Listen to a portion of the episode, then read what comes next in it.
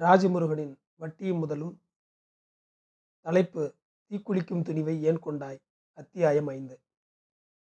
மச்சான் போன வருஷம் நம்ம அரசன் கல்யாணத்துக்கு வந்த கலைக்குழுவில் அந்த பொண்ணு வந்துச்சு மச்சான். வரையடிச்சுன்னு என்னமா பாடி ஆடிச்சு தெரியுமா? சிரிச்சு சிரிச்சு விளையாடிச்சு. அது விளையாடுறது இன்னும் அப்படியே நெஞ்சுக்குள்ளே நிற்குது மச்சான். என்னடா இப்படி பண்ணிக்கிச்சு? காஞ்சிபுரம் பொது மருத்துவமனைக்கு வெளியே நிற்கும்போது குமுறி குமுறி அழுதான் பரமு. யார் யாரோ அழுகிறார்கள்? கண்ணீரஞ்சலி போஸ்டரில் கருப்பாக கெச்சலாக புன்னகிக்கும் செங்கொடியை நானும் எங்கேயோ பார்த்திருக்கிறேனே. செங்கொடிக்கு அப்படியே என் தங்கை தாரணியின் சாயல். ஊருக்கு போனால் ஓடி வந்து எண்ணெய் தலையை என் நெஞ்சில் அழுத்தும் தாரணியின் சாயல். உள்ளங்கையை இறுக்கி கோர்த்து கொண்டு தோளில் கோலம் போடும் அதே தாரணியின் சாயல். தாரணி பத்தாவது படிக்கிறாள். தஞ்சாவூர் ஈபி காலனி சாலையிலிருந்து லேடி பேர்டு சைக்கிளில் தினமும் வீட்டுக்கு அந்தி பொழுதை அழைத்து வருவது அவள்தான். அலைபேசியோடு கலகலத்து மொட்டை மாடிக்கு ஓடுகிறாள். சன் மியூசிக்கில் பாடல் வைத்து கூடவே பாடுகிறாள். சித்தப்பாவுக்கு பட்டப்பெயர்கள் வைக்கிறாள். இங்கிருந்தோ அவள் கொண்டு வந்து கொட்டும் ஜோக்குகளும் கமெண்ட்டுகளும் தான் வீட்டை நிறைத்து கொண்டே இருக்கின்றன. காலையில் அவளுக்கு தலைவார்வது என்பது தினசரி திருவிழா. அவள் பருவங்களை கடப்பதை அச்சமும் பெருமையுமாக பார்த்து கொண்டிருக்கிறோம். அவள் கல்யாணத்துக்கென்று வங்கி சேமிப்பு கணக்கு தொடங்கியிருக்கிறார் சித்தப்பா. இந்த வயதை கடந்து விட்டோமே என்ற ஏக்கத்தை விதைத்தபடி ஒரு பூச்செடியைப் போல வளர்ந்து கொண்டிருக்கிறாள் எங்கள் தாரணி. நீ ஏன் செத்து போனாய் செங்கொடி? இப்படி தீ வைத்து கொண்டு வலித்து துடித்து ஏன் செத்து போனாய்? கனவுகளோடு தூங்கி இருக்க வேண்டிய இரவில் தீக்குளிப்பதற்கு திட்டமிடும் துணிவை ஏன் கொண்டாய்? உடலை தீ தின்னும் நொடிகளை நினைத்து கூட பார்க்க முடியாத போது எப்படியடி அதை செய்தாய்? அணையவே அணையாமல் நினைவில் பற்றி எரிந்து கொண்டிருக்கிறது உன் செயல். மருத்துவமனையிலிருந்து பாலித்தீன் பையில் சுருண்டு வந்த உன்னை பார்த்தபோது என் கண்களில் தளிம்பி வழிந்தது தாரணிதான் தங்கச்சி.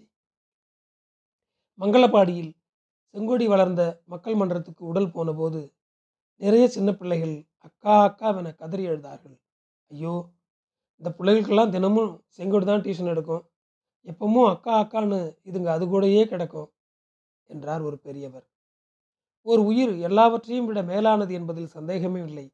ஆனால் அதைவிடவும் பெரிது எமது உரிமை விடுதலை பெருமிதம் என்ற வாசகங்களோடு பிரபாகரன் தீபம் ஏற்றும் புகைப்படத்துக்கு எதிரே கண்ணாடி பெட்டிக்குள் கிடந்த செங்கொடிக்கு இப்போது என் அம்மாவின் சாயல் வந்திருந்தது.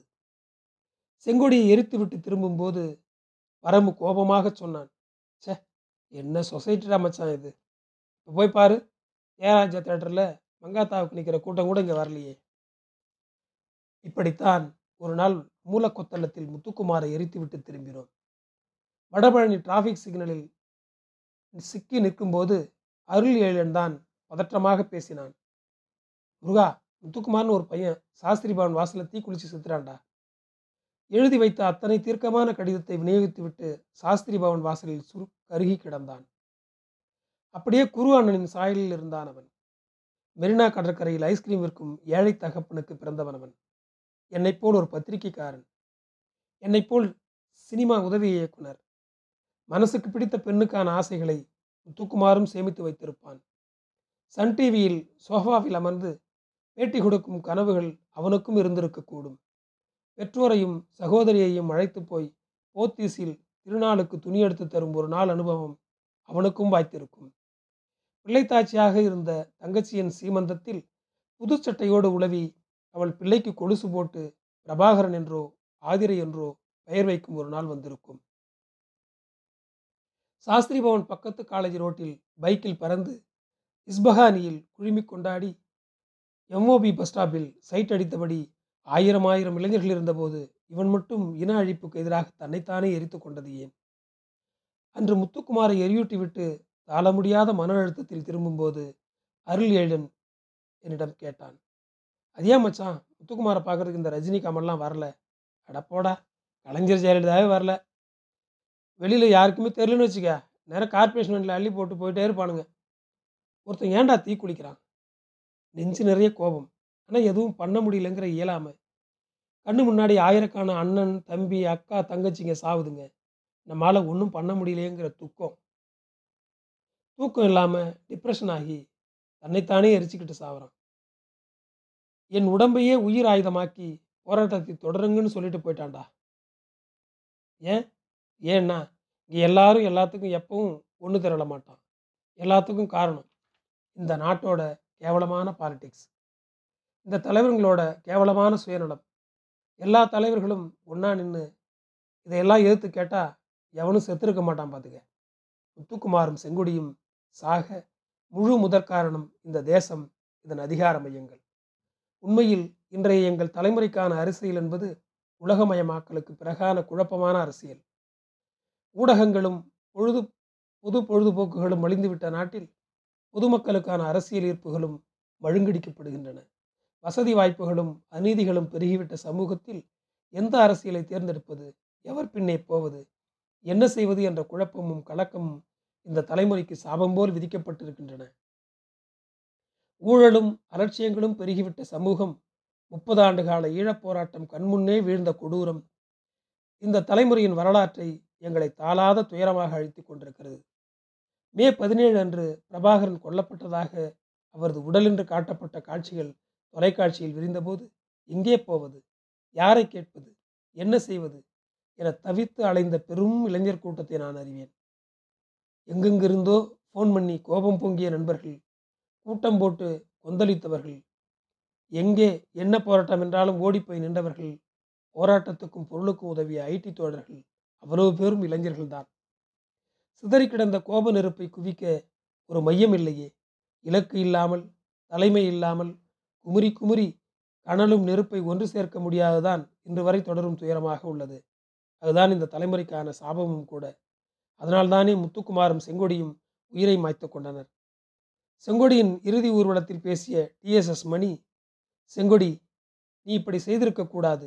நாங்கள் தீவிரமான உணர்வுகளை சொல்லி வளர்த்து உன்னை இப்படி ஒரு மரணத்தில் தள்ளிவிட்டோமே என்கிற குற்ற உணர்ச்சி வருகிறது என்றார். இது நேர்மையான குற்ற உணர்ச்சி.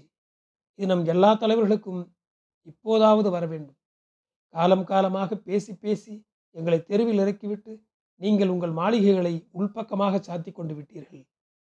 அநீதிகளுக்கு எதிராக அணிதிரட்ட வழிநடத்த ஒன்று சேர்க்க முடியாத அத்தனை தலைவர்களுக்கும் இந்த குற்ற உணர்வு வர வேண்டும்.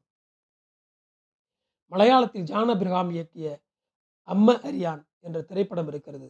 கேரளாவில் நக்சல் பாரி இயக்கம் வேகமாக வளரத் தொடங்கிய காலகட்டத்தில் நிறைய இளைஞர்கள் அதில் இழுக்கப்பட்டார்கள். ஒரு கட்டத்தில் அரசியலும் வாழ்க்கையும் பந்தாட வழிகாட்டுதல் இல்லாமல் நிறைய இளைஞர்கள் தற்கொலை செய்து கொண்ட விஷயத்தை ஒரு அம்மாவுக்கும் மகனுக்குமான உறவை மையமாக வைத்து பேசுகிற படம் இது. ஒரு வகையில் நாற்பது ஆண்டு கால திராவிட கட்சிகளின் வழிநடத்துதல் நம்மை குழப்பமான அரசியல் சூழலில் தான் தள்ளிவிட்டிருக்கிறது.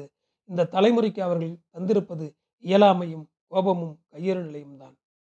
முத்துக்குமாரும் செங்கொடியும் இதை அறுத்தறிய தங்கள் உயிர்களையே தந்துவிட்டார்கள் மிகுந்த அரசியல் அறிவு நிலையில் முத்துக்குமார் அந்த முடிவை எடுத்ததை அவனது கடிதம் சொன்னது உண்மையில் இந்த தலைமுறையின் இன அரசியல் எழுச்சி முத்துக்குமாரும் செங்கொடியும் தந்ததுதான்.